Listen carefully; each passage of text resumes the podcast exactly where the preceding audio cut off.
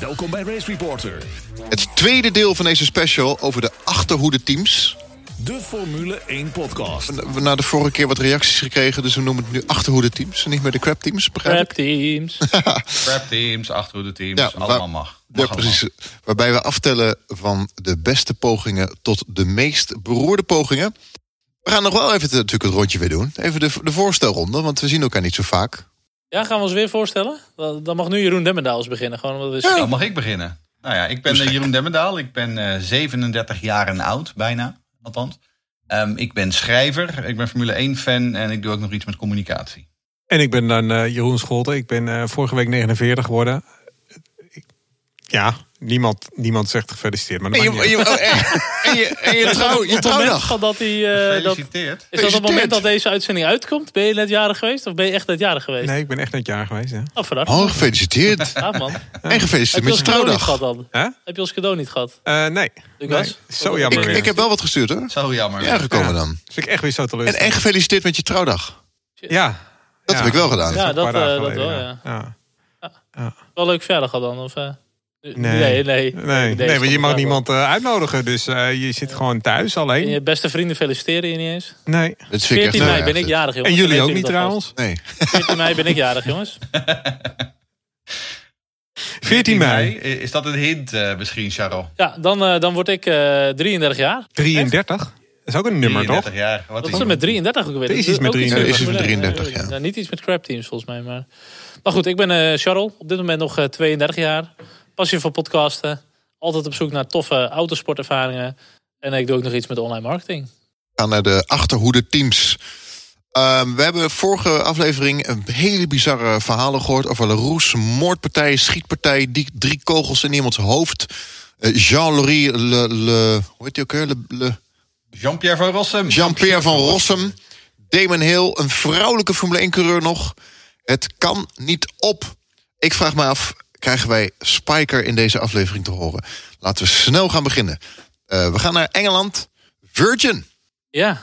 We hebben deze onder één noemer gedaan. Virgin, Marussia en Manor. Eh, omdat het toch eigenlijk één riedeltje van teams is... wat eigenlijk onder één eh, ja, soort van inschrijving viel. Eh, 111 entries, 111 starts ook. tussen 2010 en 2015. Met als beste resultaat een negende plek. En daarbij twee WK-punten. Eh, historische punten, maar daar komen we zo meteen nog even op terug. Ehm, het was, eh, Virgin was een van de drie nieuwe teams in 2010. En ik denk zelfs ook eh, een van de drie teams die ook is gelokt met de budgetcap die de Formule 1 ooit zou, eh, zou invoeren. Met een mooie financiële cap, waardoor het financieel aantrekkelijk wordt om een Formule 1 team te gaan starten. En uiteindelijk, eh, toen kwam die er uiteindelijk niet. Ja, dan zit je dan in de Formule 1 en dan denk je, hoe gaan we er nu weer uitkomen? Nou, dan zoek je weer een andere investeerder die uiteindelijk de boel overneemt. Nou, dan ben je er weer uit. En dan zit de investeerder weer met, eh, met de ellende. Ehm, eh, onder andere met ehm, eh, HRT en met eh, Lotus zijn ze natuurlijk de Formule 1 ingekomen. Ehm, opgericht door Manor Motorsport. eh, Worth Research. Nou, die kennen we ook nog ergens van. Iets met Simtech, Nick Worth. Eh, en de Virgin Group, Richard Branson. Die het jaar daarvoor eh, relatief goedkoop op de Brown GP eh, kwam als sponsor. En Als enige. Ja. als enige ook. eh, die Richard, Sir Richard Branson, die heeft altijd wel een oogje voor, eh, voor goede marketing en eh, goede platformen om zijn merken eh, neer te zetten. Virgin had alles. Vliegmaatschappij, cola, een record Record, store in Rotterdam. Ja, Eh, een radiostation? Wat daarbij te horen. Ja. Een radiostation, Virgin 1215. Ja. En hoe heet zijn eiland ook weer? Ne- Necker Island of zo? Ja, die gast doet alles, joh. Van kitesurfen tot eh, eh, Hmm. bedienen in een, vliegvijl, of in een vliegtuig. Dat, eh, goed, dat ook bij de Maagdeneilanden? Ja, dan moet je Ja, even je Virgin lachen. Islands. Ja. Nee, bij Christmas Island. Ja. Ja. Maar goed, eh, ehm, de aanpak van Virgin was dat ze eigenlijk inderdaad dat ze met 30 miljoen eh, inkomsten, dat ze er ook de kosten mee zouden kunnen gaan dekken binnen een Formule 1 seizoen. En eh, wat hun idee erachter was, is dat ze CFD-technologie gingen, gaan, gingen gebruiken. Waardoor ze eigenlijk geen windtunnel nodig hadden. Dus eigenlijk alles digitaal doen, alles digitaal berekenen, de auto ontwerpen. en daar dan de techniek op loslaten om te kijken of ze die auto ja, snel konden krijgen en aerodynamisch aantrekkelijk. Ja, dat Ehm, werkt in theorie. In theorie in werkt dat.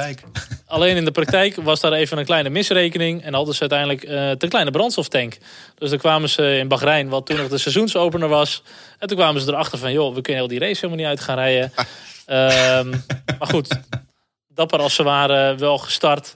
Ehm, vanaf Spanje hebben ze een verlengd chassis gekregen. Waardoor ze, of tenminste één van de twee, waardoor ze inderdaad een grotere tank konden gaan eh, behelzen in de auto. En uiteindelijk hebben ze best wel een redelijk pace gehad van de nieuwe teams. Ehm, sneller dan HRT, maar uiteindelijk toch wel laatste geworden in het eerste seizoen. Met onze Timo Glock en Lucas Di Grassi. Nou, dan weet je het ook wel. De echte toppers in de Formule 1 die, eh, die zijn daar begonnen natuurlijk. Ehm 2011, Marussia ook deels ingestart. Ehm, geen curse, waar eigenlijk alle andere teams het eh, curse systeem zo goed als eh, gebruikten. Eh, was voor hun vooral de focus op betrouwbaarheid heel erg belangrijk. Ehm, Hmm. Ja, kort gezegd een waardeloos seizoen. Einde van Nick Worth ook, die eh, betrokken was bij het team. Ehm Marussia, die heeft uiteindelijk die erin is gestapt, hebben stappen gemaakt met de windtunnel van McLaren. Die zijn eigenlijk in voorbereiding in het seizoen 2012 eh, eh, daar ook bij ingestapt. Vanaf 2012 heeft Marussia de boel eh, volledig overgenomen. En toen is het ook eh, gerebrand naar Marussia F1 Team. Ehm, wederom met Char- Timo Glock en Charles Pick. Eh, redelijk betrouwbaar seizoen. Ehm, dat seizoen is ook nog Maria de Vilota. Haar oog toen kwijtgeraakt op zo'n straight line Oh, speed Oh. test op een klein vliegveldje.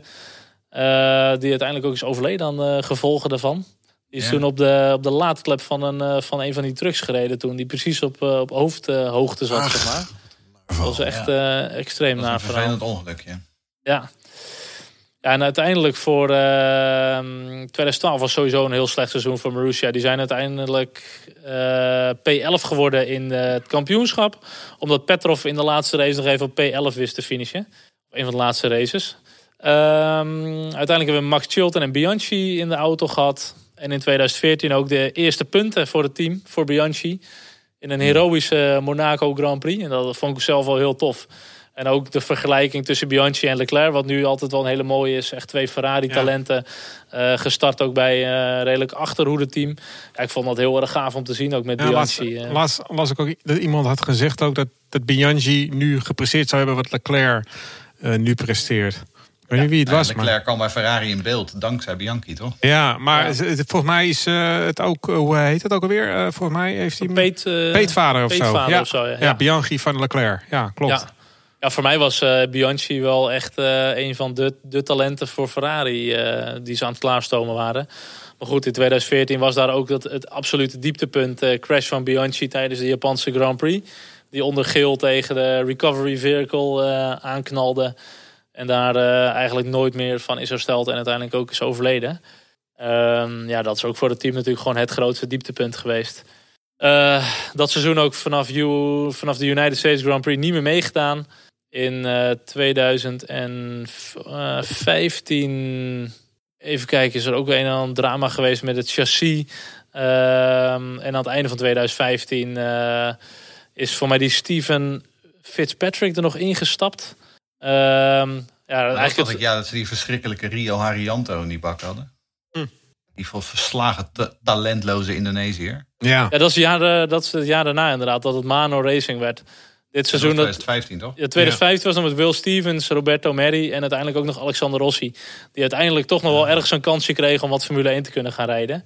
Ehm, in 2016 is het inderdaad Mano Racing geworden. Want Virgin was er uiteindelijk uit, Worth was eruit, Marussia eruit. En uiteindelijk de echte racers van het team die bleven een beetje over. En dat was Mano Racing. Ehm, maar goed, met eh, te weinig eh, financiële backing eh, hebben ze uiteindelijk nog wel één puntje weten te pakken. Met Wehrlein in Oostenrijk. Ehm, ja, dat werd al vrij snel einde verhaal. En nou, van, de, van de nieuwe teams hebben ze het alsnog wel redelijk lang volgehouden. Maar het is nooit echt een eh, succesverhaal geworden. Maar het langst, toch? Ze hebben het langst volgehouden van al die Ja. teams in 2010, denk ik. Ja. Ja. dan moet ik zeggen dat ik die eerste bolide wel heel erg mooi vond hoor. Eh, Ik vond die laatste heel erg mooi. Dat ding waar Weerlijn in reed. Dat was dat, dat rood-wit-blauw eh, met, die, met die blauwe eh ja, die was vrij eh, simpel. Ja. Dat is een Ja. hartstikke mooi, mooi design. Ja, ik vond die eerste juist zo mooi omdat er ook een soort van artwork over die auto heen zat. Met een soort van, eh, ja, moet je zeggen, Mm. bladeren of dingen. Ik vond het wel een mooie auto hoor. Met het beetje oranje, Ja. rood, zwart en wat witte details. Ja, jammer dat uiteindelijk van deze teams er niks is geworden. Oh, deze hebben het die langst Grassi volgehouden. natuurlijk. Die, die, die Grassi kon best wel rijden. Hè? Maar die heeft gewoon ontzettend veel Ja. pech gehad dat hij moest, eh, moest debuteren in dat ding. Eh, Ja. wat, wat die drie nieuwe teams, die reden in 2010 gewoon drie, vier seconden langzamer dan de rest van het veld. Die Krassi is niet meer actief in de autosport, hè? Nee, Formule die rijdt 1. alleen de grasmaaiers nu. Verdikkie. Maar goed, uiteindelijk hebben ze wel eh Gilles Bianchi gehad. ehm, Esteban Ocon, Pascal Wehrlein. Er zitten helemaal niet zulke slechte namen bij. Rossi. Ja, dus eh, ze hebben niet de hele slechte line-up eh, gehad eh, de meeste tijd. Ehm, een, een team waarvan ik steeds moet denken aan DTM. Ik weet niet of ze hebben ze in DTM gereden. Ja, Zakspeed. Duitsland. Zeker, ja. Ja, Ja, mooi. ja, Ja, maar komt ook door Bernd Schneider. ja, ja, ja. Ja. De Zakspeed. Volgende crap team. Aus Duitsland, ja. Dat was een eh, sportscar team. Eh, die ging met een eigen chassis en motor de Formule 1 in. Ehm, en als je wil weten hoe goed die was, dan moet je even met Huub Rotengatter praten. Want die heeft goede herinneringen aan eh, de Zakspeed. Maar dan niet. Ehm, ja, wat Zakspeed is een voorbeeld van het aloude gezegde... schoenmaker, blijf bij je leest. Want jarenlang was Zakspeed, het was een team van een Duitse Ford-dealer... Erich Zakowski. En die was heel succesvol in de touringcars, inderdaad. Eh, deed ook leuk mee in de sportscars. Maar goed, uiteindelijk hè, in 1985 eh, besloot Zakspeed toch ook om de Formule 1 in te gaan. Ehm, en wat ik zeg, opmerkelijk was dus dat Zakspeed niet alleen zijn eigen chassis bouwde... maar ook met een eigen motor op de proppen kwam. En dus was het een soort Duitse Ferrari. Al was die Zakspeed motor dan wel weer gebaseerd op een Ford-blok... maar hè, het was toch een Zakspeed motor. Nou, 1985 werd gezien als een soort van testjaar. Eh, ze hadden ook met West sigaretten, die later nog op de McLaren zouden komen te staan. Eh, hadden ze best een goede geldschieter gevonden. Eh, en Jonathan Palmer, dat was een best een goede rijder. En die zou, dat is de vader van Jolion, ja, inderdaad. Eh, en het team zou alleen in de Europese races meedoen. Ehm, maar goed, nou, kwalificeren was het probleem niet. Maar die turbomotor van Zakspeed die was ongeveer 100 pk zwakker dan de beste motor in de Formule 1. Ehm, de auto was ook onbetrouwbaar. Ehm, Palmer kwam in die 10 races slechts één keer aan de finish. En hij brak ook zijn been in een sportscar in augustus. Waardoor Christian Danner, ehm, die eh, eh, eerder voor Rial reed, het stuur overnam in de laatste twee races. Nou, dan gaan we naar 1986. En toen kwam hè, Hollands trots Huub Rotengatter. Die nam vanaf Imola plaats naast Palmer in een tweede auto. Eh, nou, dat leverde Huub een verzameling Grand Prix starts op. Ehm, aan de finish kwam die alleen bijna niet. Slechts twee keer in 13 races. En in Monaco kwalificeerde zich helemaal niet. Ehm, en Palmer die was, of, die was de absolu- absolute topman. Dus die mocht al het testwerk doen. Huub Rotengatter mocht ook niet testen met die auto. Dus eh, moest iedere weekend moest hij weer opnieuw kijken... hoe hij die auto ging afstellen richting een, eh, een nieuw circuit. Kortom, twee seizoenen, nul punten. En ja, langzaam maar zeker begon West wel een beetje het, eh, het geduld te verliezen met Zakspeed. En dus voor 1987 ging het roer om. En toen Palmer die vertrok. En in zijn plaats kwam Martin, Martin Brundle. En ook ons aller Huub die eh, moest het veld ruimen. En die werd vervangen door die Christian Danner. Nou, aan, aanvankelijk leek dat te werken. Die nieuwe auto die was best goed. Eh, want in de eerste race met Nieuw Chassis eindigde Brundle meteen als vijfde. Eh, dat waren dus de eerste en ook meteen de laatste WK-punten die Zakspeed ooit zou halen. Want de rest van het seizoen, eh, die motor die was nog steeds te zwak. ehm, en die auto bleef maar onbetrouwbaar. Ehm, nou, Brundle die had genoeg gezien. Die vertrok van 1988. ehm, terwijl ook eh, Danner niet aan mocht blijven. Ehm, in plaats daarvan kwam de Italiaan Piercarlo Ginzani over van Ozella. Daar is hij weer, daar is hij weer. Daar is hij weer, Ginzani, jazeker. En er was een nieuwe Deutsche Hotshot. De kerstverse Duitse Formule 3 kampioen Bernd Schneider. Jawohl! Ehm, nou, en we, we weten allemaal dat Ben Schneider natuurlijk jaren later in de, in de DTM en in de sportscars alles won wat los en vast zat. Ehm, maar die arme man die heeft echt, die, die Formule 1 carrière van die man is echt, echt heel, heel treurig. Ehm, hij kwalificeerde zich in dat eerste jaar 10 van de 16 keer niet. Terwijl Ginzani zeven races moest missen. En dus voor 1989 eindigde Zakspeed in de pre-kwalificatie. Oh ja. Eh, nou, Zakspeed was nu dus echt met recht een crap team geworden. En ter herinnering, die pre-kwalificatie, iedere vrijdagochtend tussen 8 en 9 uur op een onmogelijk uur moest je je dan kwalificeren voor de kwalificatie. Ehm, inmiddels was ook die turbomotor eh, die was eh, verdwenen, want eh, dat mocht onder de nieuwe regels niet meer. En dus hadden ze een nieuwe motorendeal met Yamaha. Maar ehm, die motor die was ook waardeloos. Die had zo ongeveer 150 pk minder dan de sterkste motoren.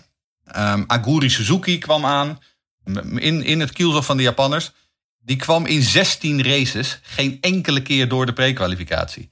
Heb je dan een lekker seizoen, jongens? Heb je dan een lekker seizoen? Eh, Schneider die kwam daar slechts twee keer doorheen, maar die kwalificeerde zich dan vervolgens ook niet. En aan het einde van het seizoen vond West het wel mooi geweest. Ehm, die trokken de stekker, eh, terwijl ook Yamaha terug naar Japan ging om zich een potje te schamen. En dat was het einde van Zakspeed in de Formule 1. Oké. hoe, hoe hebben ze de DTM gedaan? uit je hoofd? Een DTM deze het een stuk beter, eh, Ja, dat weet jij vast wel. Eh, nee, want ik keek nooit zo naar de DTM. Oh, jij kijkt nooit naar DTM. Oh, dat is dan weer jammer. Ja, dat doen we dan in de DTM special. Ehm, Ja. ja, zakspied. Wel eh, leuke her- herinneringen aan. zich, die West-auto's waren ook best wel mooi. Die Ja, ik wou rood-wit, zeggen. eh, Rood-wit eh, kleurstelling. Eh, want ik bedoel, de McLaren's reden natuurlijk later met eh, de Zilberpfeil-achtige eh, kleuren. Maar, ehm, oh, en dat was dan ook mooi. Want als ze dan soms, dan mochten ze in bepaalde landen, mochten die dan geen tabaksreclame maken. En dan in plaats van West stond er East op die Ja, auto. East. Oh ja, geen Ja, ja, ja, ja, ja, ja, Ja, ja, ja, ja, goed, ja. Dat is een beetje hetzelfde ja. trucje als wat, eh, als wat eh, Beatburger ooit deed, zeg maar, met de Benetton van Schumacher. Toen schreven ze drive alcoholvrij. Ehm, en dat leek dan alsof het een zeg maar, aanma- aanmatiging was eh, eh, voor mensen om veilig achter het stuur te zitten. Maar in werkelijkheid hadden ze een alcoholvrij biertje dat drive heet. Of was Ja, dat ook niet ja, zo ja. met eh Benson Hedges of zo? Dat is dan Be on Edge. Dat Ja, ja. en, bit, constructie. en bitten en, bitten en hisses. Ja, BAR met. Lucky Strike hadden ze ook iets een keertje op een gegeven moment. Looking, ja, looking good of zoiets. Oh ja, zoiets was het. Ja, ik weet niet meer precies. wat. Maar hoe dan ook, ik bedoel, uiteindelijk, alles, alles had, zat wat dat betreft mee qua zakspeed. Ik bedoel, ze hadden in ieder geval, ze hadden wel centen, maar ehm, ze hadden een grote sponsor, maar uiteindelijk werd het het toch niet. Race Reporter. De Formule 1 podcast. Très bien, très bien. We gaan naar AGS. Frankrijk. AGS, AGS. Ja, dat is mooi. Grote AGS, mooi. ja. Ehm, de, hebben echt eigenlijk wel heel lang meegedaan. Zeker omdat ze zich 76 keer inschreven en eigenlijk maar 48 keer aan de start verschenen. Ehm, want Enzo Ferrari die verwees ooit met een wegwerpgebaar naar andere Formule 1 teams als garagist. En daar bedoelde hij dan mee kleine teams als Cooper en Lotus, die een Cosworth motor en een Hewland bak, zoals Jeroen eerder uitlegde, van de plank haalden en daarmee grote constructeurs als Ferraris naar de kroon staken. Ehm, het was natuurlijk een, oneerbiedig, een, een oneerbiedig bedoelde term. Maar als er nou iemand is die de term garagist als geuzennaam zou ontarmen, omarmen, dan is het wel Henri Julien. Want Henri Julien was een garagehouder in het kleine Zuid-Franse dorpje Gonfaron. Daar wonen 4000 mensen. Ehm, en Julien was ook een fervent autosportliefhebber en begon na een korte racecarrière zijn eigen auto's te bouwen in een schuur achter zijn garage. En de naam van zijn team was Automobile Gonvaronnaise Sportief, oftewel AGS. Ehm, en na jaren in de Franse Formule Renault en de Formule 2 besloot Julien dat het in 1986 tijd was voor de Formule 1. Ehm, nou, Julien was ook een slimme handelaar, want ehm, Renault had een Formule 1 team, een fabrieksteam, waar, wat, waar ze in eind 1985 de stekker uittrokken. Ehm, en in een veiling kocht Julien een oude truck van het team. En daarin eh, zat niet alleen een batterij Formule 1 onderdelen, maar ook een gestript RE40 chassis. En met die RE40 was Alain Prost in 1983 bijna wereldkampioen geworden. Dus wat deed AGS? Die pakte die RE40 tub. ehm, daar schroefden ze een Motori Moderni motor in. Ehm, en eh, daar zetten ze zelf nog wat vleugels en wat ophanging op. En zo hadden ze eind 1986 de eerste AGS Formule 1 auto. Als we het nou hebben over kitcar, dit was toch echt wel de definitie hiervan. Ehm, en die werd getest door DJ Pironi. Eh, DJ Pironi die had eh, een oud Ferrari-keur. Die had enke- enkele jaren eerder bijna het leven gelaten in een schrikbarende crash in Hockenheim. En die zat nu voor het eerst van zijn leven weer in een Formule 1-wagen. Ehm, nou, dit was een soort Frankenstein-monster op wielen. Ehm, en dat verscheen dus eh, later dat seizoen in Monza en Estoril... ehm, achter, eh, met Ivan Capelli achter het stuur. Oh ja. Nou, die logomachine die haalde de finish niet, was erg traag. Maar in ieder geval AGS wist dat het ding werkte. Nou, voor 1987 hebben ze die Motori Moderni eruit gegooid. Zetten ze er een Cosworth in. Ehm, en weer was het een beetje een vreemde constructie. Want nog altijd was ehm, eh, de, de auto gebaseerd op het samenraapsel van Renault en Formule 3000 onderdelen. Maar er zat ook een soort bizar ogende periscoopachtige luchtinlaat achter op die, op die motorkap. Ehm, en de rood-wit gestreepte livery was er ook wel eentje voor de fijnproevers. Eh, vooral mensen die niet zo goed kunnen kijken. Nou, snel was die auto niet, wel betrouwbaar. Want Fabre, dat was een Franse coureur die hem bestuurde, die finishte veel races, maar vaak op een ronde of 7 of 8 van de winnaar. En toen voor de laatste twee races toezetten, gooide AGS toen vervingen ze Fabre door Roberto Moreno, de Braziliaan. En dat bleek een goede beslissing, want die scoorde gewoon een punt in Adelaide met een AGS. Nadat Ayrton Senna gedisqualificeerd werd uit de uitslag. Moreno was gefinished als zevende, maar werd uiteindelijk geclasseerd als zesde en had een punt. Ehm, in 1988 eh, ging het eigenlijk al een stuk beter. Er kwam een nieuwe hoofdsponsor in de, in de vorm van een groot Frans concern. Eh Bouygues heette die eh, mensen. Ehm, dat was een nieuwe coureur, Philippe Strijf. En een nieuwe auto in een mooie oranje donkerblauwe kleurstelling. Die zag er ook een stuk beter uit. En Strijf zat een aantal keer eh, dicht bij de punten.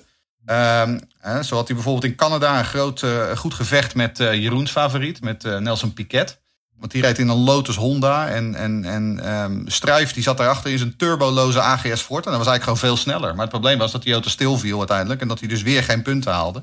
Dus een aantal best aardige races. Maar uiteindelijk eindigde 88 zonder punten. En dat betekende dat AGS in 89 aan de pre-kwalificatie moest.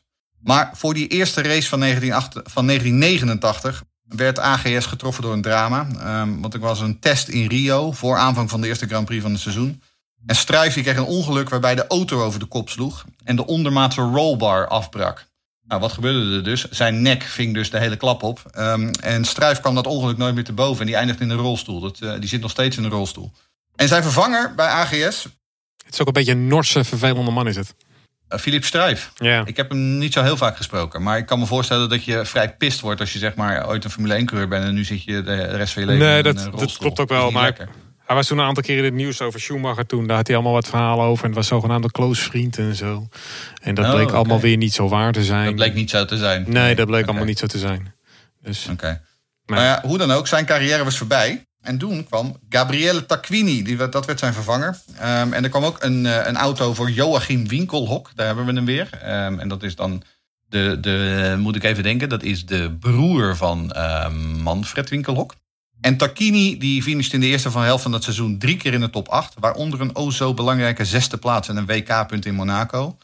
Ehm, daarna ging het wel heel hard bergafwaarts. Want Winkelhok die haalde sowieso de kwalificatie nooit. Ehm, en die vertrok halverwege uit eigen beweging. En toen kwam Yannick Dalmas, die we nog kennen van Larousse. Die werd zijn vervanger en die kwam ook nooit door de pre-kwalificatie heen. En dat was wel aardig, want Tarquini die ging in de tweede helft van het seizoen ook de pre-kwalificatie in. Ehm, want er kwam namelijk een nieuwe auto halverwege. Maar die bleek slechter en langzamer dan de voorganger. Wat op zich ook een prestatie is. Dat je een nieuwe auto bouwt en dat ding is slechter dan eh, de auto die die vervangt. Ehm, dus uiteindelijk waren de statistieken voor dat seizoen 1989 niet goed. Want er zat een hele rits aan DNPQ's, did not pre-qualify. En die deden het wel een beetje het ergste vermoeden. Ehm, in 1990 werd dat niet veel beter. En toen reden die AGS-police met een heel groot... ehm, eh, dat was een zwarte auto. En er reed met een heel groot geel groot vraagteken op de auto rond. Als een uitnodiging naar potentiële sponsors. Dus wie zich afvraagt waar HRT ooit het idee vandaan haalde... om This Could Be You op de, op de, op de zijkant van de auto te zetten... Dit is waar het idee vandaan komt, 20 jaar eerder. Nou, en AGS ging nog eh, rustig door, bleef zich maar niet kwalificeren. En zelfs in 1991 ging Tarquini voor een derde seizoen in zee met AGS. Maar uiteindelijk, eh, na de Grand Prix van Spanje dat jaar, besloot AGS om de trip naar Japan en Australië niet eens meer te maken.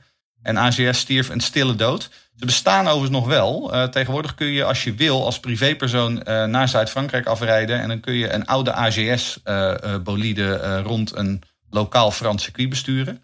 Eh, en dan kun je dus je eigen Formule 1-ervaring eh, meemaken als je er een paar duizend euro over maakt. Laten we dat Dus doen. Doneer. dat dat, eh, Doneer en- Doneer even, dan, dan gaan we dat doen inderdaad. Ja, Als eh, lachen. bedrijfsuitje. Ik mag dan niet mee, want ik ben te lang. Maar eh, ik denk dat Charles wel... eh, En te breed. je, je, hebt een, eh, je hebt een helm en een, en een pak en je doet een simracen. Nee, ja, ik ben gewoon ook te oud. Ja, ik zeg doen, eh, doneren. Dan Ja. kunnen wij daarheen. Ja, precies. Ehm, van, eh, van Frankrijk gaan wij naar Italië. Techno. Ja. Ja, een bedrijf. Techno, techno. Techno. Een bedrijf dat hydraulische pompen maakt. Dus vandaar, het is weer een hele kleine stap Vandaar. natuurlijk naar de Formule 1. Ja. Eerst al heavy metal, nu weer techno. Techno. Ja, ja Muzikaal nou, feestje dit, jongens. het wordt een hele muzikale aflevering.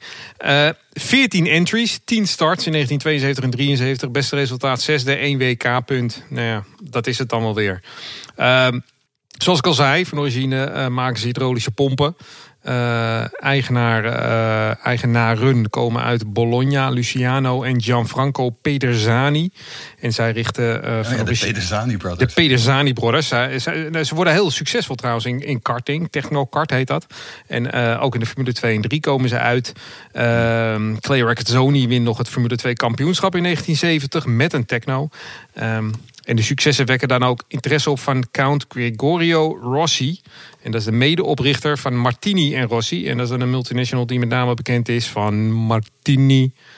En ehm, Rossi is bereid om Techno financieel te ondersteunen bij het ontwerpen van een eh, Formule 1 chassis en motor. Ze doen het dus de moeilijke weg. Ze gaan niet de weg van eh, de Cosworth DFV-motor... Uh, die iedereen eigenlijk koopt in het begin van de jaren 70. Maar dat doen ze dus niet.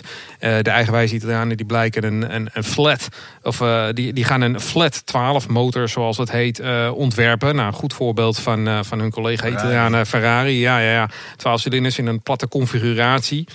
Um, ook ontwerpt uh, Luciano uh, Pedersani, die, uh, die, die ontwerpt het chassis. Een weinig innovatief chassis en het genaamd de PA123.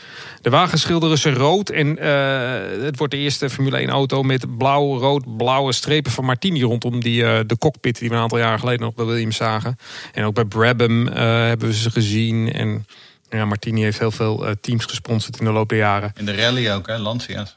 Ook, ja. Ja, zeker. Als coureur uh, trekken ze Nano Gallian. Uh, die komt ook uit Bologna en heeft al wat uh, Formule 1 ervaring opgedaan met McLaren en March. En de andere coureur wordt de Brit Derek Bell, die weliswaar al jaren in de Formule 1 rijdt, maar nooit ergens een vaste aanstelling heeft gekregen. Meestal is dat trouwens met een reden als je nooit ergens een vaste aanstelling krijgt, maar oké. Bell en Galli wisselen race, race per race af, maar geen van beiden komt ook maar één keer aan de finish, mede door die trage en die onbetrouwbare flat 12 motor. 1973, jaartje later, wordt het roer dan ook omgegooid. Sponsor Rossi besluit dat hij zich meer met het team moet bemoeien. Eigenwijs Italiaantje. Hij uh, doopt het team even om tot uh, Martini Racing Team. En hij trekt de Britse uh, teammanager David York aan. Samen benaderen ze dan weer een ontwerper, die heet Gordon Fowell. En die gaat dan een chassis ontwerpen, de E731. En wat hij dan ook nog eens doet, en dat is wel een goede move van hem... hij trekt Chris Amon aan. Dat is eigenlijk uh, de man die bekend staat als de, de beste coureur die nooit een Grand Prix won. Chris Amon. Chris Amon is het eigenlijk, ja. Uh, want die komt er niet uit met March en, en, en Rossi grijpt meteen toe en die legt hem vast. Maar wat er ondertussen gebeurt is, uh, terwijl hij dus een chassis, een coureur en een ontwerper heeft aangetrokken, hebben de Pedesani-broers een eigen plan getrokken. En uh, zij benaderen een andere ontwerper en die heet Alan McCall. En die ontwerpt ook een auto. En zo komt het dus dat Martini Racing Team voor 1973 de beschikking heeft over één coureur, maar twee verschillende auto's. Dat is ook wel weer knap. Uh, dan hoor je wel thuis ergens al halverwege in het lijstje crap teams, denk ik. Uh, de chaos is compleet wanneer uh, die ontwerper dan ook nog eens voor het seizoen uh, zijn biezen alweer pakt. Uh, die past niet eens lekker in het chassis van Rossi. Dus kiest Eamon, voor het door McCall ontworpen chassis. Geheel tot ongenoegen van de Penazani-broers. tot genoegen van de Penazani-broers moet ik zeggen trouwens, want dat was hun chassis. Vanwege de chaos mist het team de eerste paar races van het jaar. Maar Eamon pakt in België zowaar een punt. Ook in Monaco gaat het verrassend goed, want hij kwalificeert zich als twaalfde en rijdt lange tijd rond in de middenmoot. Intern gaat het echter steeds uh, slechter met het team. Want de Pedersanis en de Rossi's die ruzieën met. En Rossi die ruzieën met elkaar. En in Oostenrijk is Eamon er helemaal klaar mee. Hij kwalificeert zich nog wel, maar besluit dat hij er geen zin meer in heeft. Hij gaat niet meer van start. Dit betekent meteen het hele einde voor Techno en Martini. De Pedersanis trekken zich terug. En Rossi stapt met Martini voor 1974 over naar Brabham. En daarmee is het Techno-team alweer klaar. Oh. Oké. Oh, they come and go? Nou, ik vind het wel heel bijzonder dat een sponsor en een team-eigenaar ieder een eigen chassis laten ontwerpen.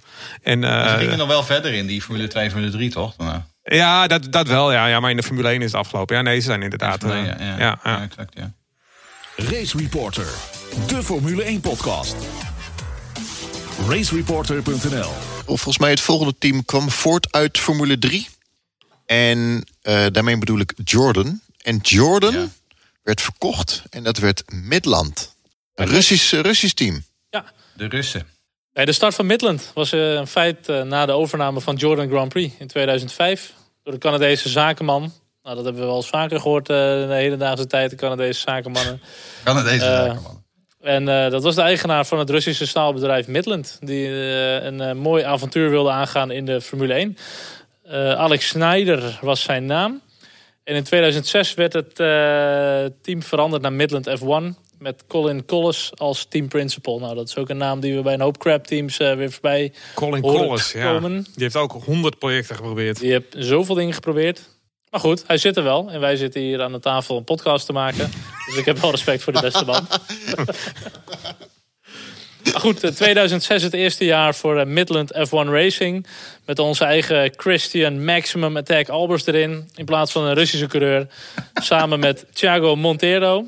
En dat is iemand die voor mij echt bekend is van de, van de WTCC met Tom Coronel.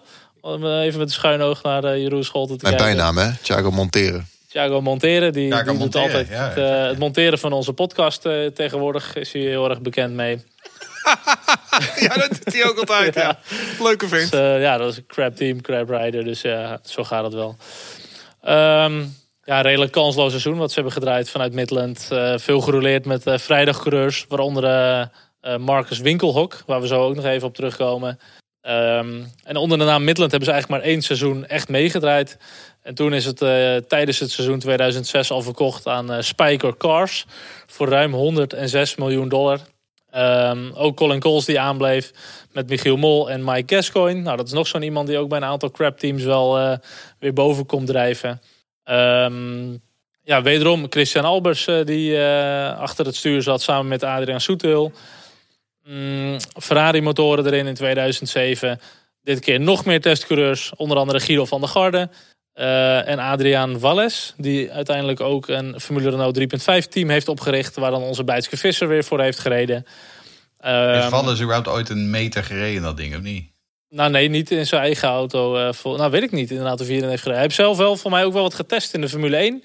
En heb ook wel Formule Renault 3.5 gereden. Maar of hij in de je Formule 1 toen ook auto heeft in die gereden... periode heel veel van die gasten die allemaal in de, in de, in de FP1 ook eh, mochten rijden, toch?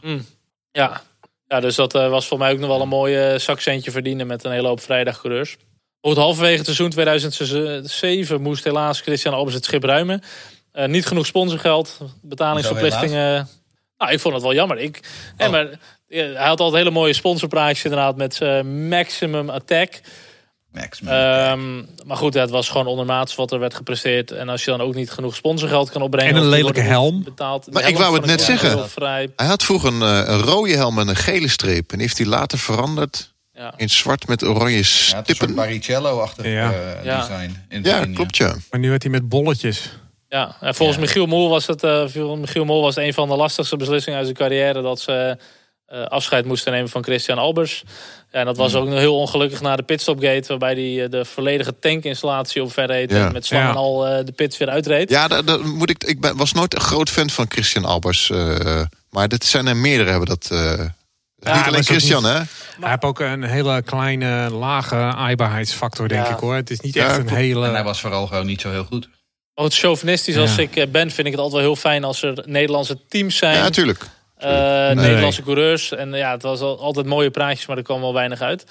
Maar goed, het was wel een Nederlands Formule 1 team met een Nederlandse coureur. En dat vond ik zelf wel heel mooi. Ik vind dat is wel knap, ik vind dat is wel knap eh, Charles, dat we nu al een paar minuten over Spijker aan het praten zijn. En je hebt nog steeds één naam niet genoemd. Victor Muller. Ja, ik wil Ja. het zeggen. Als we nou toch iemand moeten noemen in deze context.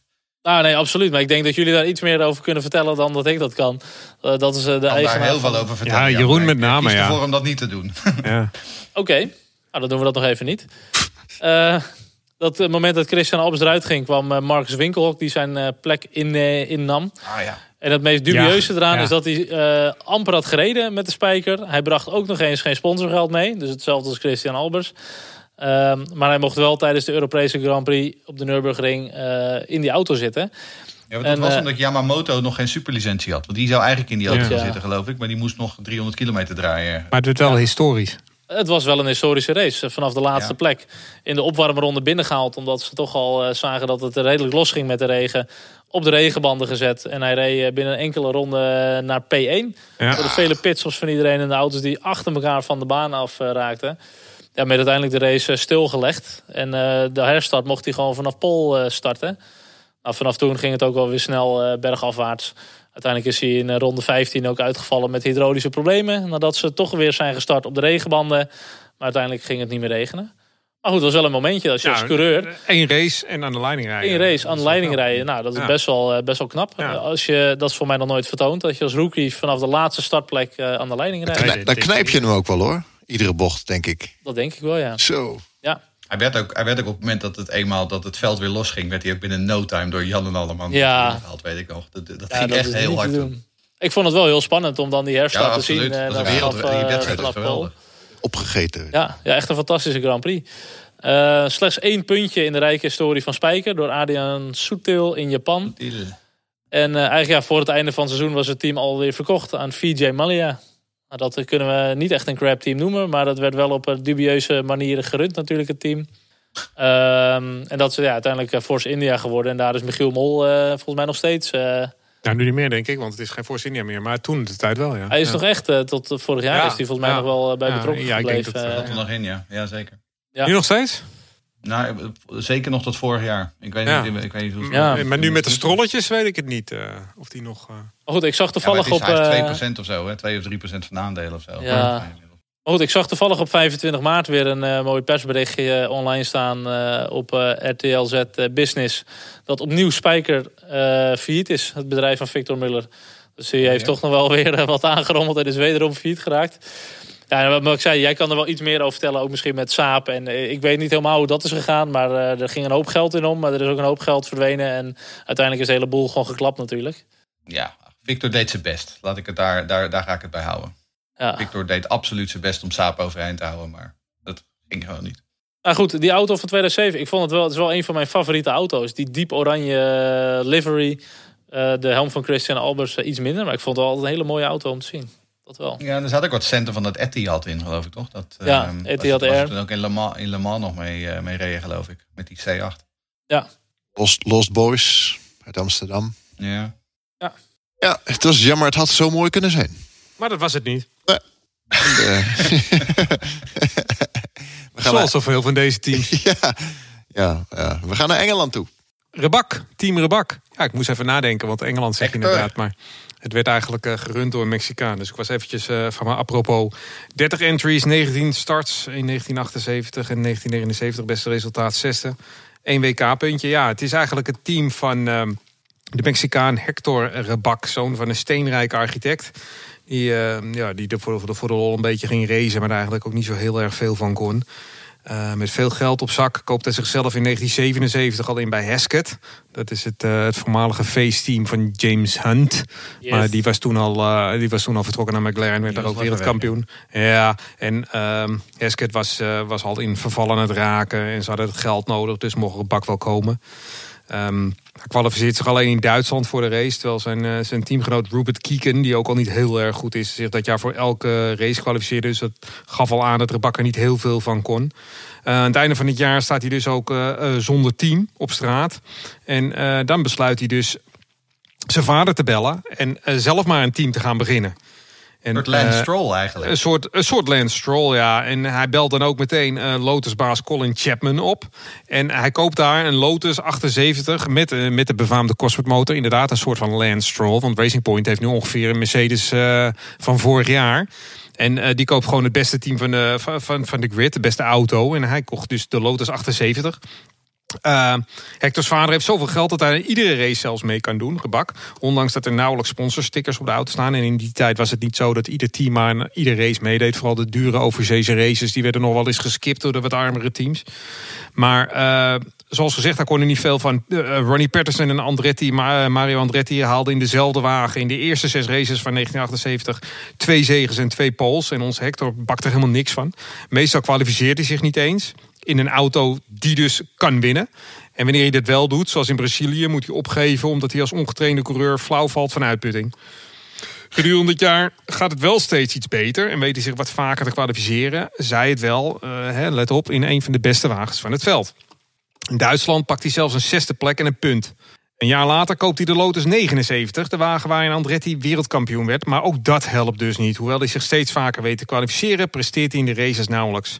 Hector besluit nog meer geld uit te gaan geven en vraagt Penske Cars om samen met John Barnard, die in 1981 de carbon fiber monocoque zou ontwerpen, een wagen voor hem eh, te bouwen. Er wordt een kopie van de 79 met een grote benzinetank en wat blitsere sidepods.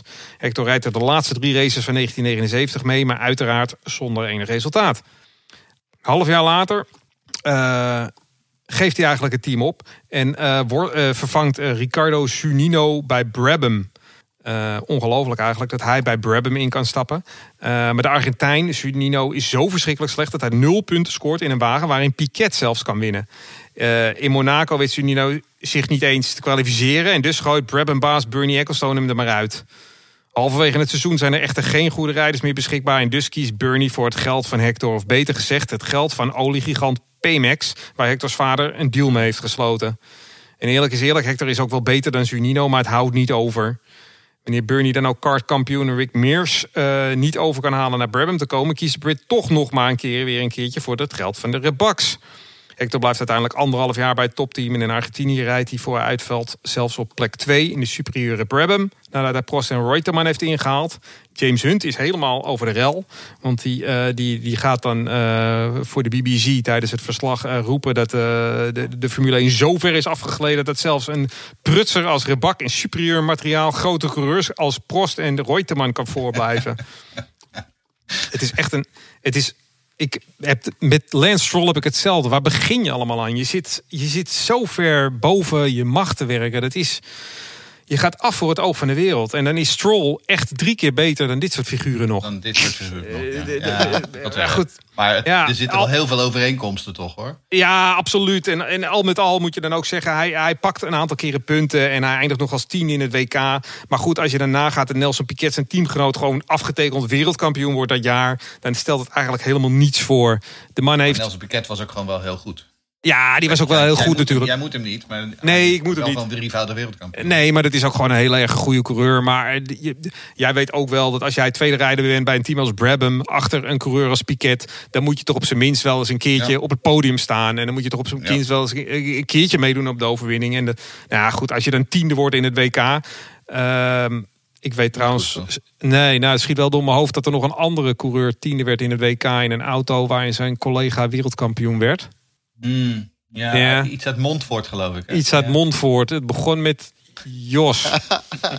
het eindigt op Erstappen. Ja, ja die werd voor mij ook tiende. Ja, ja goed. Maar dat is maar dat niet netjes. Dat is jammer. Ja, dat weet ik ook wel. En hij reed niet het hele seizoen. En, en, en, en, en de Rebak reed wel het hele seizoen. En, en, en Verstappen reed toen niet het hele seizoen. Nee, nee. Maar dat was uh, Rebak, team Rebak. Nou, Hector. Race Reporter. De Formule 1 podcast racereporter.nl. Zou jij het, uh, het, het, uh, team Lotus Caterham willen oppakken uit Zeker. Engeland? Stiekem verhaal van Lotus Caterham. Ja. Ja, een van de drie teams gestart in 2010. Ook de mooie droom voorgeschoteld van de budget cap. Uiteindelijk 94 Grand Prix starts tussen 2010 en 2014. Met een beste resultaat van uh, twee keer een elfde plek. Dus eigenlijk net niks, zeg maar, in de huidige Formule 1 termen. um, om er wel even bij te zeggen dat het niet om Lotus gaat. Hè? Want Lotus is natuurlijk een heel uh, succesvol team. Ja, nou, nee, niet, niet de Lotus inderdaad. Ja, ja, ja, ja, ja, ja, ja, ja, Maar even voor de duidelijkheid. Ja, het was eigenlijk na het verlaten van BMW in de Formule 1 na 2009... dat uh, um, het team van Lotus het, uh, een entreebewijs kreeg voor 2010 om mee te mogen doen. Want officieel was Virgin was ingeschreven, um, HRT... en nog en een, USF1. en USF1. um, Maar goed, daar komen we misschien nog eventjes op terug, ergens aan het einde van de podcast. Maar um, ja, met het verlaten van BMW was er eigenlijk weer een plekje vrij. En kreeg uh, uh, Lotus dat plekje toegewezen. Ja, het begon inderdaad al om, met een strijd om de, de naam Lotus. Want Lotus Renault die wilde ook met die naam gaan rijden.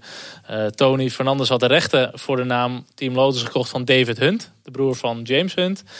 En die wilde dit project ook gaan opzetten met de Maleisische overheidssteun. Maar de opvolger van het Renault Formule 1 team, Genie Capital, met de Lotus Group, die wilde dus ook met de naam Lotus Renault gaan rijden. Maar goed, we hadden dit seizoen twee Lotus aan de start. Waarbij de laatste, na de uitspraak van de rechter, uiteindelijk met de, de, de black and gold livery mocht gaan rijden. Zeg maar de, de John Player Special uh, look en feel. Ja, met, ik heb het als in een andere podcast gezegd, met de Renault en, en Lada sponsoring. Ik zat er helemaal niks meer van. Ja. Nee, het, het, ging ook helemaal nergens uh, meer over. Renault en Lada was via Petrov. Hè? Vitali Petrov zat in die auto toen. Ja. ja. Ja. En Lada is van Renault. Ja. Maar goed, team opgericht door Tony Fernandez. En uh, uiteindelijk ook uh, in dienst als technical director uh, Mike Gascoigne. Daar is hij ook weer. um, naar mijn inziens was het wel een van de betere van de nieuwe teams ook. Helemaal vergeleken met HRT. Maar ook zelfs met, met Virgin vond ik ze het soms helemaal niet zo heel slecht doen. ook daar wel weer wat Nederlanders die betrokken zijn geweest bij het team. in 2010, het eerste seizoen, waren ze ook direct de snelste van de nieuwe teams. Uh, wel veel hydraulische problemen. We hebben toen nog die mega crash gehad met Mark Webber in Valencia, de Europese Grand Prix, die toen achterop uh, reed. Die even had ingeschat dat, uh, verkeerd had ingeschat. Dat maar die had mazzel, als hij dat reclamebord had geraakt, ja. wat er boven de circuit hing. Ja.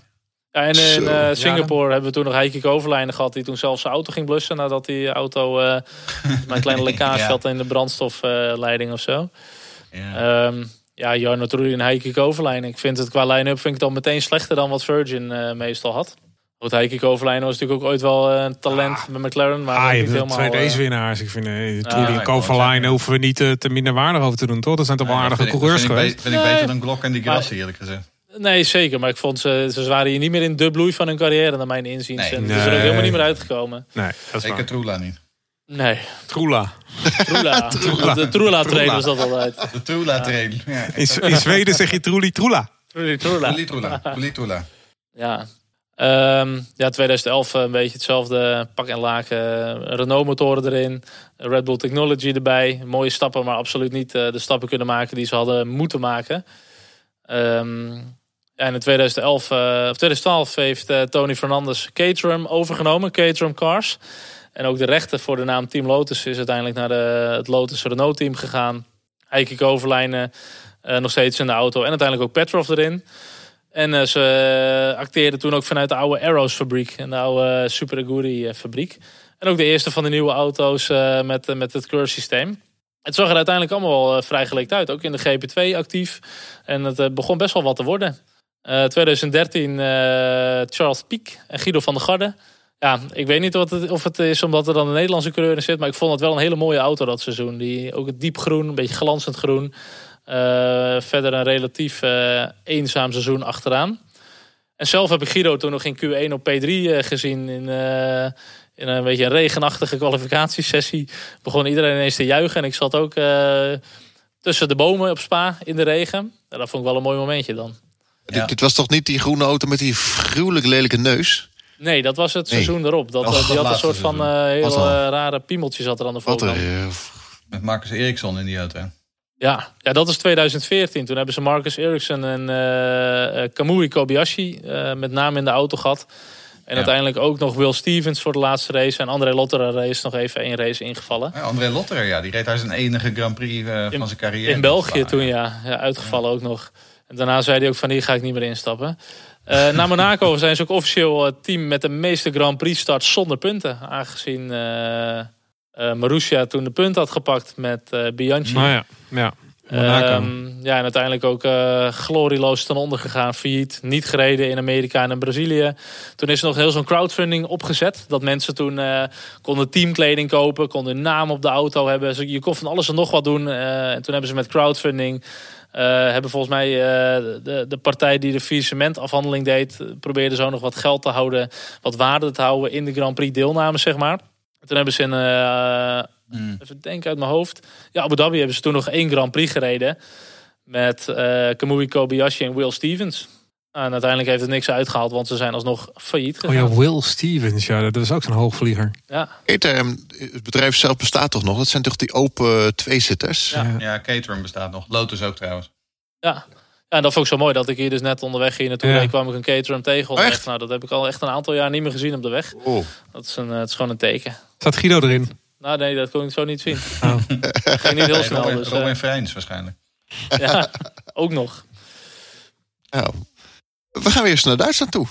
Eifelland. Inderdaad, het Duitsland. Caravan Boer. Ja, Caravanboer. Acht starts in 1972. Beste resultaat tiende. Dus het is heel erg eh, geweldig allemaal. Inderdaad, Caravanboer.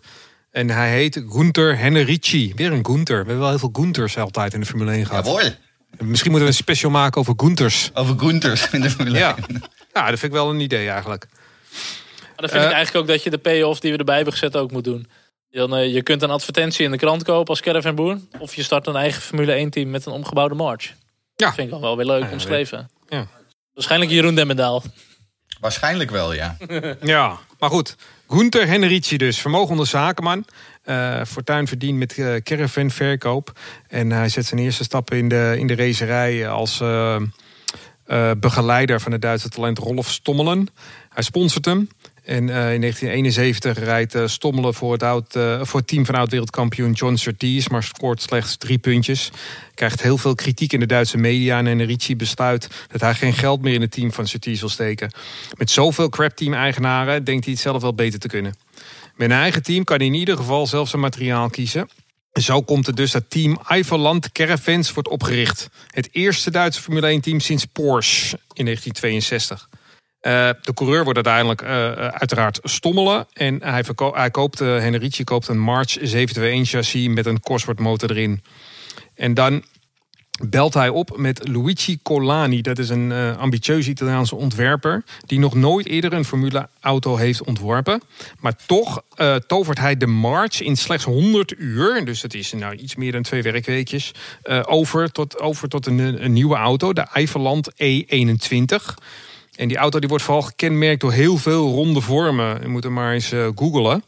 Uh, Colani, de ontwerper dus, heeft ook een mooie theorie over. Want de aarde is immers zelfs ook rond. Net als alle andere planeten rond zijn. Ze draaien ook constant in ronde bewegingen. En heel veel natuurlijke vormen zijn rond. We worden zelfs seksueel opgewonden van ronde vormen. Dus waarom zou ik dan wagens met een vierkante vorm maken? Oh, die... Ja, dat is uh, ja, een uh, geweldige theorie natuurlijk. Uh, en er is nog wat meer uh, geks aan die wagen, behalve het ronde. Want hij plaatst de luchtinlaat plaatst hij voor de cockpit. Maar besluit ook nog eens dat er maar één achteruitkijkspiegel nodig is voor deze auto. Dat mocht toen allemaal trouwens nog. En uh, die plaatst hij in het midden van de wagen op een draagarm. Daar zit dus het spiegeltje. Nou, je moet hem echt maar eens googelen. Het is echt een, een wanstaltige plaat. Wat ontstaat is een idiote parodie op een Formule 1-wagen... die tijdens de wintertest in een steenkoud Duitsland... in een steenkoud Duitsland ook nog eens kampt met oververhitting ontwerp van Colani wordt dan ook langzaam weer afgebroken... totdat uh, rond de derde race van het jaar de auto weer lijkt op de March 721... die die van origine al had aangekocht. Maar dan nog eentje met de spiegel in het midden. Toch het Eifeland het nog niet eens zo heel slecht. In tien, deelnames valt er slechts twee keer uit met mechanische problemen... en pakte twee keer een tiende plek. En dat in een March chassis, dat Niki Lauda ooit de slechtste wagen noemde... waarin hij ooit reed.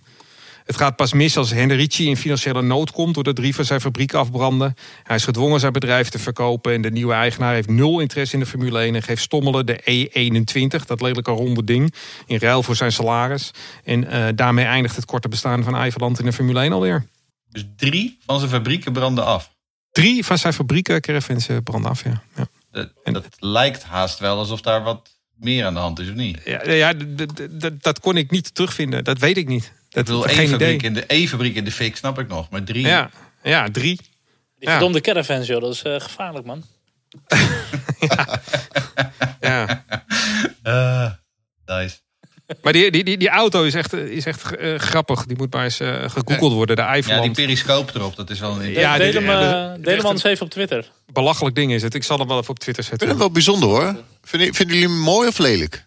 Nee, ja, goed, ik vind, hem, ik vind hem mooi van lelijkheid. Ik Ja, bedoel, Ja, ik dat dat vind ik op dat. een gekke manier vind ik het wel een aardig Ja. ding altijd, die Eifelland. heb ik altijd wel Ja. gevonden. Ja, als je, als je hem ziet Thunderbirds. staan, zeker de blauwe uitvoering met gele eh, vleugel. Als je, hem, Ja. als, je, hem- als je hem zou ziet staan, dan eh, sta ik er wel even een half uurtje naar te sturen. Want dat is een hele bijzondere auto. Maar echt mooi, nou ja, nee, niet echt mooi. Race Reporter, de Formule 1 podcast. Heel bijzonder team nu. Een eh, Nederlands team. Ja, jammer dat het in het eh, lijstje staat. We hebben natuurlijk Spijker gehad. We gaan naar Boro. Borro, ja. Ja, Bovenkerk. Kennen jullie Bovenkerk? Jazeker. Ja, weet je waar het ligt ongeveer? Ja, linksaf bij eh, Sint Anna Palona. Ja, nou ja, zoiets, ja. Ach. Ja, In de buurt. Ja, zoiets. En er wonen, er wonen maar 2300 mensen. Maar het grappige is, uit Bovenkerk, dat is dus, dat besef je dan niet. Maar daar staat gewoon een garage. Dat was ooit de thuisbasis van een Formule 1 team. Dat is toch Ja. bizar? Oh. Ja, dat vind ik. eh, Van Bob Ja, en Rodi. erheen gaan.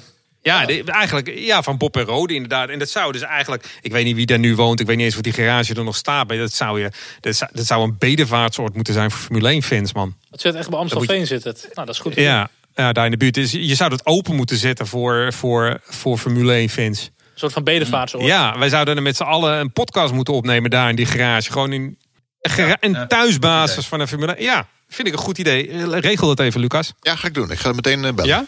Ja. Oké. Even bellen met HB-bewakingen. Ja. Ja, nou, we, hadden ze al eens, eh, we hebben ze al eens eerder genoemd, HB-bewaking. Dat was eh, ten tijde van, eh, van dat we Ensign eh, behandelden.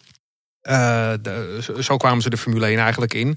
Eh, de broers Bob en Rodi Hoogboom, eigenaren van HB-bewaking of HB-alarmsystemen. Zoals eh, eh, op de auto van de Ensign kwamen te staan. Eh, ze maken een mooie deal met Mo Nunn, die door het vertrek van eh, Ricky van Opel eh, wanhopig op zoek was naar geld. En dus eh, kunnen de broers als voorwaarde stellen dat alles waar zij voor betalen ook daadwerkelijk hun eigendom wordt. En dat eh, zal ze later nog goed doen. Eh, tevens lukt het de hoge bomen om. Uh, landgenoten Gijs van Lennep en Roelf Woendrink enkele races laten rijden in de, in de Ensign. Uh, van Lennep pakt zelfs het eerste punt van Ensign ooit op de Nürburgring. Um, maar er ontstaat gedonder, want de broers, uh, de broers en, en zijn baas Mo Nun beschuldigen en zijn baas Mo Nun ervan om uh, dat, dat hij Wundrink met oude onderdelen heeft laten rijden tijdens de Formule 5000 race, waardoor Roelof crasht op Zandvoort. En daar komt nog eens bij dat Nun aan het onderhandelen is met de nieuwe titelsponsor. Ricard is dat. De broers accepteren het niet. Het waren immers hun auto's, want zij hadden ervoor betaald. Uh, maar Nun is het daar niet mee eens. En wat volgt zijn vijf rechtszaken. En uh, uiteindelijk worden de broers in het gelijk gesteld. Want het staat gewoon zwart op wit eigenlijk. En uh, Bob en Rodi laten ze dat geen tweede keer zeggen. De volgende dag rijden ze hoogstpersoonlijk met een oplegger naar het Engelse Burnwood. Waar Ensign gevestigd is. En uh, om die auto's op te halen. Maar Nun is woedend. Die wil niks van die uitspraak van die rechter weten. Grijpt de stalen buis en rent op de broers af. Ja, de broers uh, zijn zelf ook niet uh, van gisteren. Dus die, uh, die, die, die, waren wel in voor potje knokken. Maar het personeel van Ensign die, die springt uiteindelijk tussen beiden om het, om het te sussen. De boers krijgen uiteindelijk wel hun zin. En niet veel later rijden ze met een Ensign en 175 achter op de oplegger terug naar Bovenkerk. En uh, als dat dan ook nog eens gelukt is, kopen ze voor 50.000 gulden ook nog eens de inboedel op van het oude Embassy team. Uh, dat is het team wat uh, bij een vliegtuigongeval om het leven is gekomen. Het team van oud kampioen Graham Hill. Graham Hill um, ja. Ja, uh, NBC team uh, is daar eigenlijk volledig om het leven. En Graham Hill was onverzekerd en dergelijke. Dus uh, ze konden het voor een vrij lage prijs overkopen. En dat wordt allemaal uitgestald in een garage in Bovenkerk. Waar ik dus graag een keertje zou willen kijken. En ze gaan er aan de slag met de auto en de inboedel van het voormalige team. En opmerkelijk was dat uh, de inboedel onder meer bestond uit kwalificatiebanden. Wat wel gek is, want die waren op dat moment verboden in de Formule 1. Dus je vraagt je af wat er allemaal toch altijd aan de hand is in de Formule 1 en of dingen wel te vertrouwen zijn. nou ja, in ieder geval, de wagen wordt omgedoopt tot de Borro 001. En ze kopen uiteraard de inmiddels bekende Cosworth DFV-motor. Uh, ze gebruiken een windtunnel die de meeste teams gebruiken. Dat was, dat was heel erg handig, zei Rodi Hoogboom jaren later nog eens. Want als je die gasten die daar werkten wat extra geld toestak... dan overhandigden ze meteen de data van alle andere concurrenten. Zo ging dat in de jaren zeventig. Zo ging dat. Ja, uh, allemaal geen probleem joh. Geef even wat geld en je krijgt alle data. In 1976 uh, stellen ze Larry Perkins aan als rijder. En uh, dan staat voor het eerst tijdens de Grand Prix van Spanje een Borro aan de start. Gaat niet eens heel slecht. De race wordt uitgereden, wel als dertiende en als laatste. Race later in België gaat het nog veel beter. Perkins wordt achtste op slechts een één ronde achterstand en nog voor de beide Shadows. Maar de rest van het jaar valt naar het hoopvolle begin tegen. Uh, mechanische problemen zorgen ervoor dat Perkins niet meer zal finishen. Geld om de problemen te verhelpen is er dan al lang niet meer. En voor 1977 pakken de broers het anders aan. Ze spuiten de wagens pikzwart en komen in contact met coureur Brian Henton... die de wagen wel wil huren van ze. Henton is echter net als Bob en Rody een heet hoofd. En na twee waardeloze wedstrijden in de inmiddels zwaar verouderde uh, Ensign barst de bom. Henton is ontevreden over het gebrek aan steun van de broers en stapt op.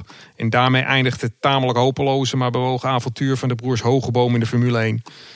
En toch blijft het me fascineren, fascineren dat er ergens in dat kleine bovenkerk op, op net 26 minuten van mijn huis of zo uh, gewoon nog een oude garage staat. Wat ooit thuisbasis was van een echt Formule 1 team. Ik vind dat mooi.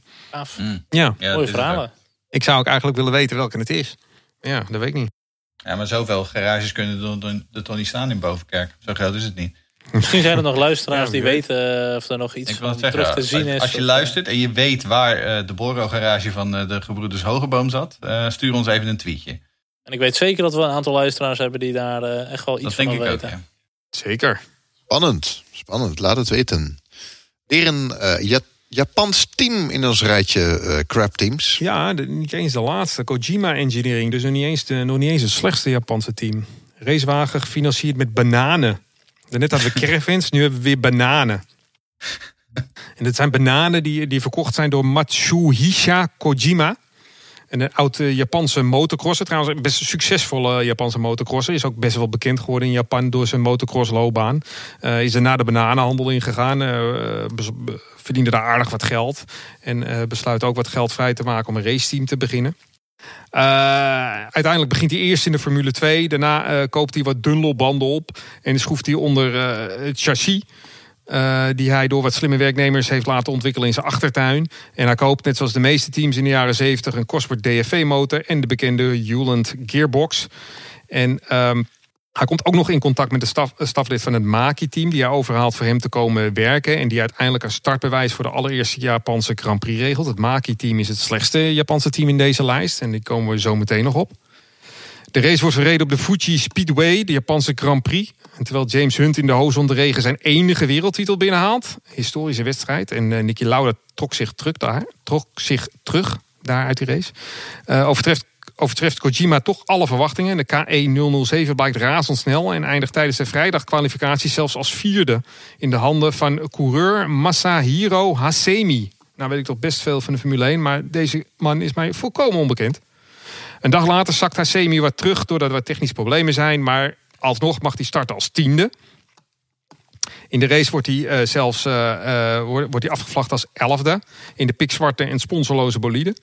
Hij zet amper zelfs de snelste raceronde door, neer. Maar dat heeft hij gedaan omdat hij een chicane heeft afgesneden. Dus die is hij weer kwijt. Een jaar later opnieuw staan ze, staat Kojima aan de start van de Japanse Grand Prix. Ze doen alleen mee met de Japanse Grand Prix in Fuji. Ditmaal met de KE009 chassis, dat een stuk minder goed functioneert. En nu uh, hebben ze het, het, het racewonder Noritake Takahara aangetrokken als coureur. Die kwalificeert zich als negende, negentiende en crasht al in de eerste ronde van de race. En in 1978 valt de Japanse Grand Prix van de kalender af en heeft, no, en heeft Kojima er eigenlijk geen zin meer in, want hij wil niet meedoen aan andere races, behalve de Japanse races. Hij stopt met Formule 1 racen en richt zich vanaf dat moment met powerboat races. Kijk, en wat ik me nou afvraag is, had Kojima ook een dronken baviaan vanwege die bananen? Dat nou, dat zou kunnen dat daar de geboorte is van die dronken baviaan. Want zoals Kojima oh, dan ja. weer uh, geleid werd, dat, ja, dat bleek wel weer een beetje het werk van een dronken baviaan. Het zou zomaar kunnen. Ik denk dat bijna alle crap teams wel een dronken baviaan in dienst Die moeten er in ieder geval eentje hebben gehad, ja. Ja, ja anders dan, hoe gaat het dan zo slecht? Zeg maar? Dat kan je niet plannen. Nee, ja. maar nu komt, het, nu komt het team dat is toch wat beter, toch? Ja, ik uh, wil hem graag inleiden met de lievelingsauto van Jeroen Demmendaal. Tenminste. Ja, ja daarom. Uh, mijn lievelingskleur. En Charles en Jeroen's... Is paars jouw lievelingskleur? Ja, violet. Ja. Waarvoor heb je dan nooit wat leuks paars aan? Maar is dat dan ook ultraviolet of niet? Uh... Ultra mega violet, ja. Ultra mega, klopt, ja. Ja. Ah, we hebben hem dus echt gezien. Ik wat vinden jullie van? Het was wel een uh, mooie auto. Ja, ja toch? Ja, dat, met die knalgele ecstasy erop. Ja. Heel groen. MTV. MTV erop. Ja. Maar Jeroen Scholten, wat vind jij ervan? Van de Simtek, ja, dat vind ik een prachtige auto. De dame, kijk, het is natuurlijk wel echt een crap team en het hoort hierin thuis.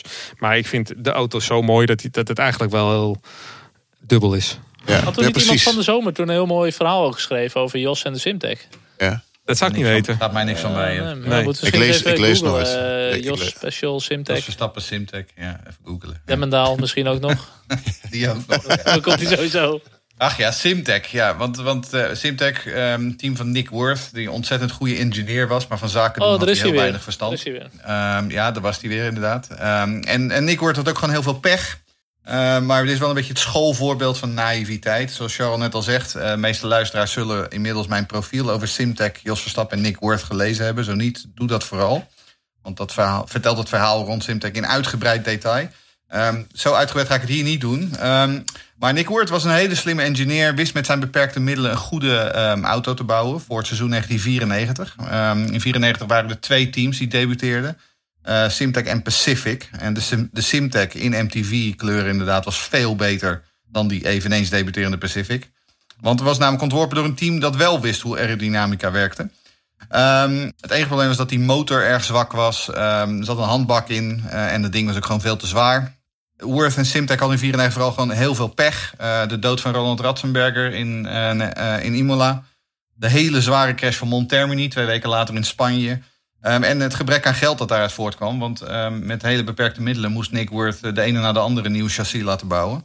En eind 1994 werd Simtech dus ook een beetje tot een soort van rent-a-car voor wie er het meest te bieden hadden. De, grote, de grote crap driver Taki Inoue maakte zijn debuut in de Simtech.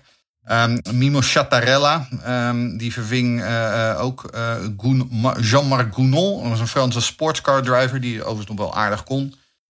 dus ja, dat werd allemaal Het was 94, het was een moeilijk begin. Maar ehm, eh, 1995, die financiën bleven wel een beetje eh, een probleem. Maar er was nu een absolute kopman in de vorm van onze eigen Jos Verstappen. En Jos bracht natuurlijk ook de nodige financiële en technische steun van Benetton. Want er kwam een versnellingsbak van Benetton, daar hoefde Simtek niks voor te betalen. Ehm, en daarnaast zouden de, Mimo Chattarella ehm, en Hideki Noda, een andere Japanner, die zouden de tweede auto financieren. Terwijl met energiedrankmerk, Lu- Lucas meldde ze net al, Ecstasy zou een nieuwe grote geldschieter worden aangetrokken. Zou worden aangetrokken, is de belangrijke zin hier. Want, zoals we allemaal weten, ehm, Verstappen had een aantal hele hoogtepunten in die eerste paar races. Er zat volle potentie in die Simtech.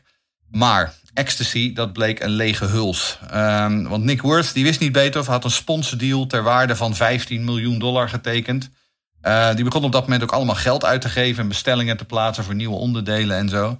Maar Ecstasy, ehm, afhankelijk van welke postbusfirma je voorkeur heeft, afkomstig uit Liechtenstein, Oostenrijk of Zwitserland, ehm, bleek bankdocumenten te hebben vervalst en betaalde uiteindelijk geen cent aan Nick Worth. En dus had Nick Worth zich ouderwets, eh, zoals het eruit naar uitziet, laten bedonderen door de jongens van Ecstasy. En daardoor was het in Monaco, was het sprookje eh, in de vijfde race van het seizoen alweer over. Eh Worth die liep daar een beetje met zijn ziel onder zijn arm, probeerde nog uit alle macht nieuwe geldschieters te vinden. Maar de interesse was nul. Simtek was failliet. En eh, Jos Verstappen was voor de rest van 1995 zonder, ehm, zonder eh, zitje.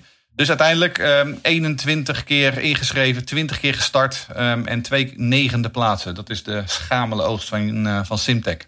Ik zit naar die foto's te kijken. Ik kan er echt geen genoeg van krijgen. Wat een mooie wagen. Ja, het is een prachtbak. Ehm, is- wat ik zeg, het is een strak, wat ik al schreef afgelopen zomer, een strak maatpak. Eh, zo zag die auto eruit. Die livery werkte heel goed, het zwart-paars. Echt een prachtige auto. Simtech.